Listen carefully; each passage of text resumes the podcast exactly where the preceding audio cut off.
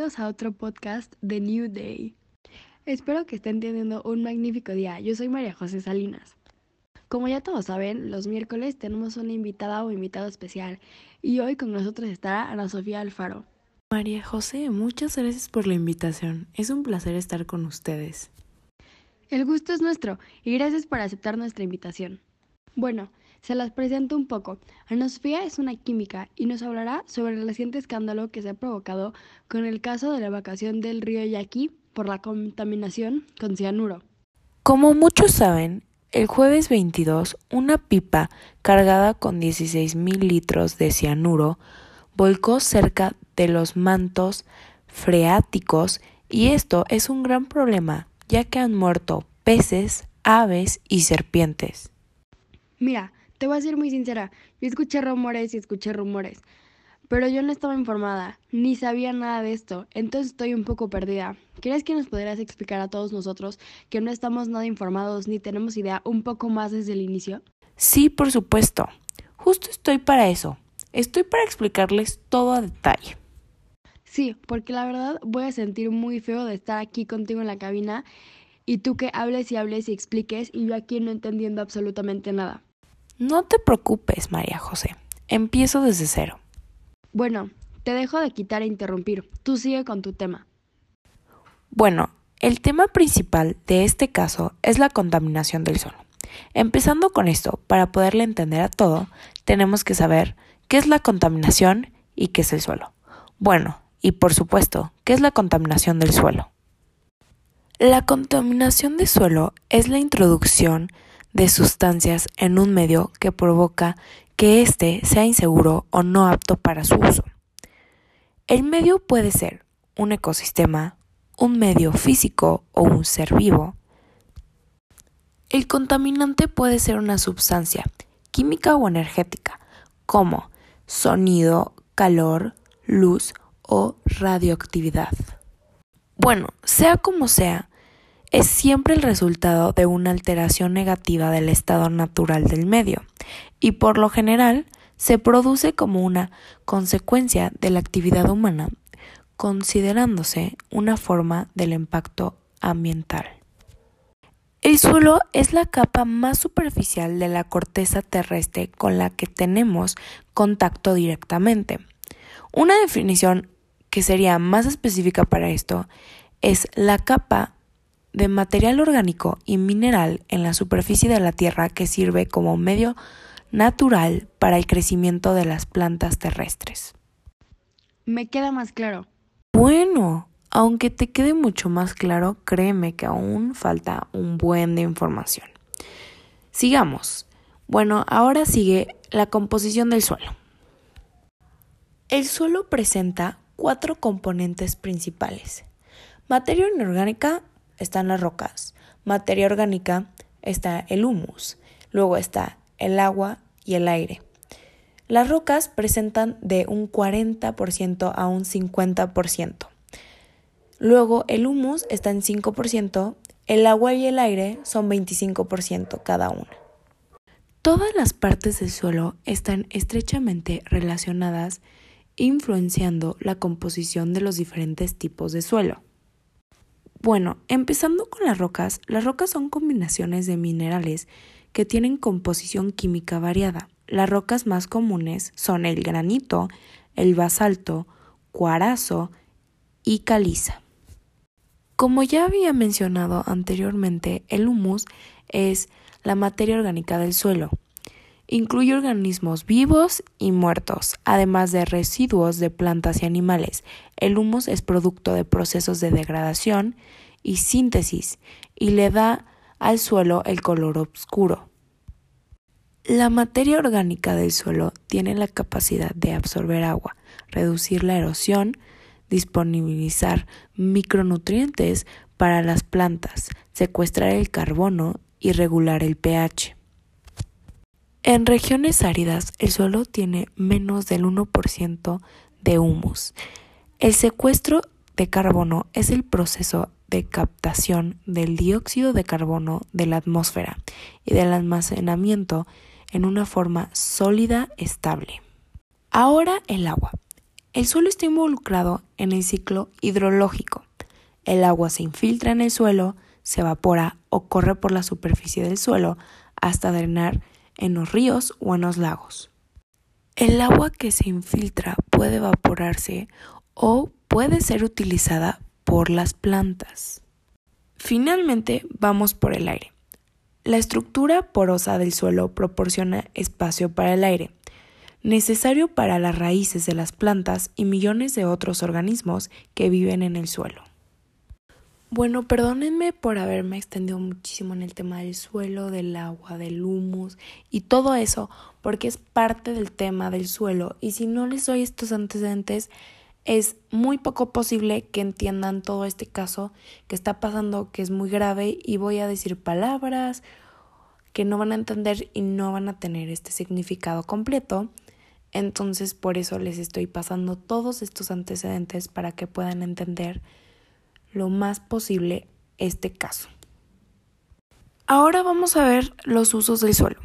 Aparte de los acostumbrados usos con los que asociamos al suelo, este puede ser usado para otras cosas, como medio para el crecimiento de las plantas, soporte mecánico para las raíces de las plantas, soporte para estructuras como casas, edificios, calles y autopistas, material para construcción, también es usado para el efecto descontaminante.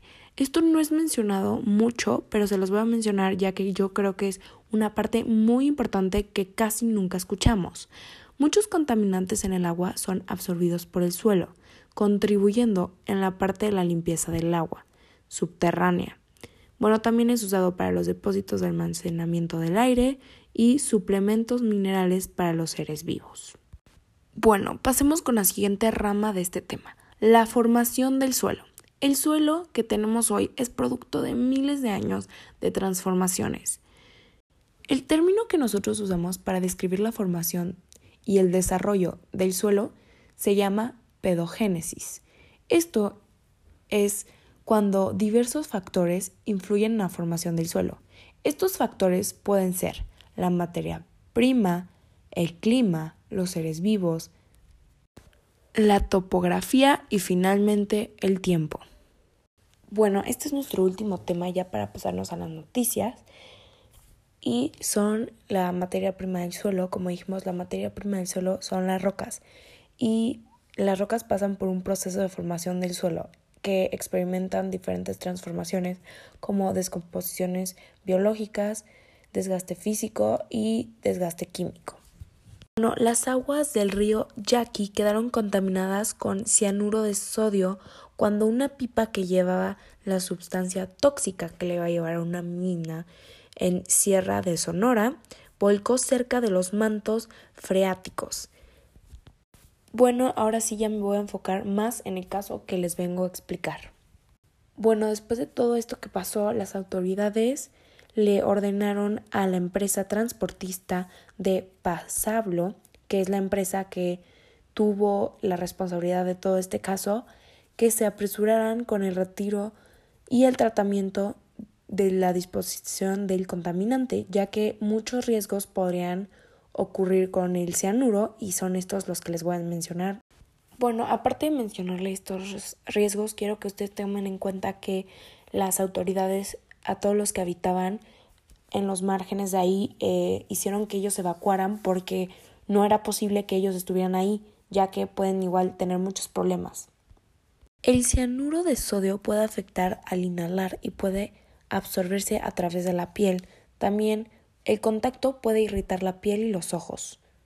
Respirar cianuro de sodio puede irritar la nariz, la garganta y los pulmones, causando tos, respiración con silbido o falta de aire.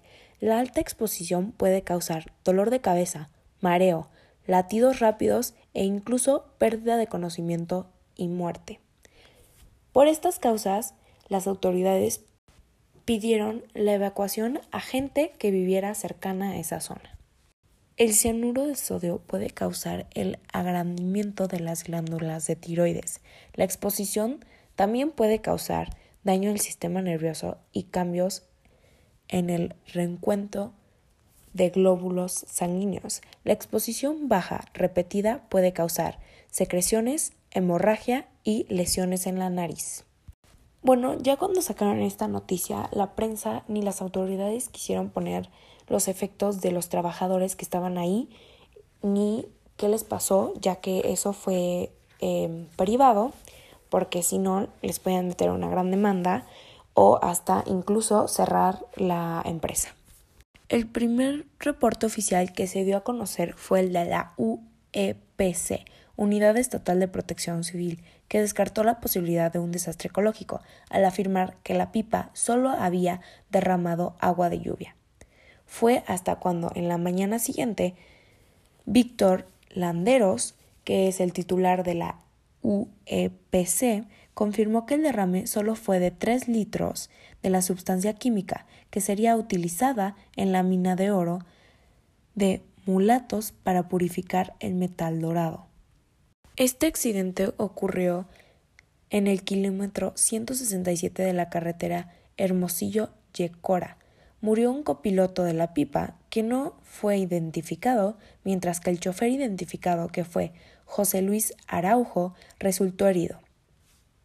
Bueno, al ver todo este problema enorme, em, para cumplir una de las metas globales de la ONU decidimos elegir salud y bienestar, lo que también acordamos con el Comité de Operación de Emergencias y con la Secretaría de Salud fue no utilizar el agua del río para uso de consumo humano y únicamente usar exclusivamente agua embotellada.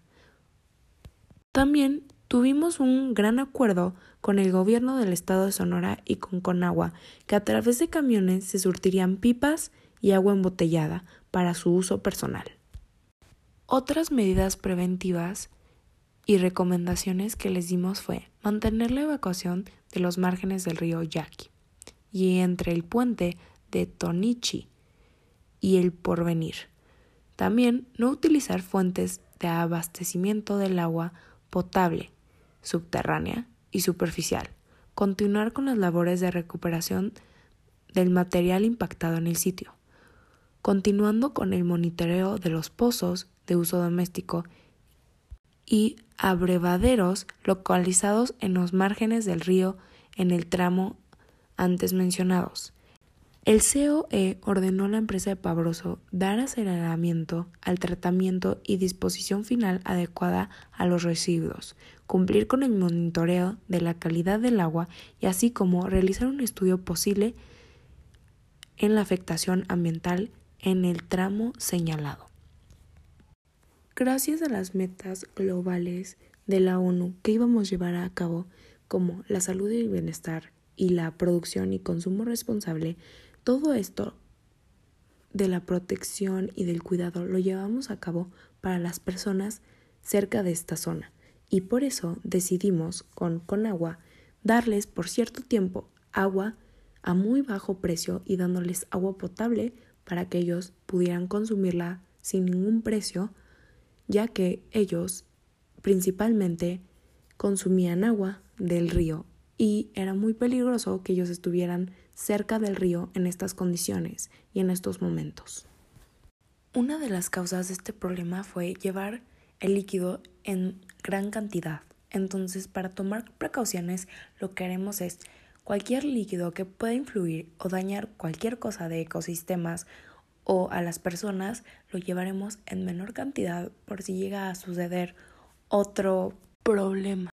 Que este sea menor y no tan grande como el que tuvimos. Bueno, esperemos que con todo lo que hemos escuchado hagamos algo al respecto y creemos conciencia. Este caso fue compartido en el periódico Excelsior el 27 de 08 de 2013 por Daniel Sánchez. Ana Sofía, muchísimas gracias por toda esta información. Gracias a todos los que nos escucharon en este podcast. Y recuerden que en nuestro episodio 2 del Río Yaqui estaremos. Ana Sofía y yo contestando sus preguntas y comentarios. Fuentes consultadas para esta investigación fueron www.fao.org, periódico Excelsior, www.excelsior.com, evacúan márgenes del río Yaqui por contaminación con cianuro, greenspace.org, elblogbverde.org, elblogbverde.com, todamateria.com. No olviden dejar sus preguntas y comentarios en la sección de abajo y proponer qué podcast les gustaría escuchar el próximo miércoles. Gracias por sintonizarnos y recuerden que New Day siempre es la mejor opción.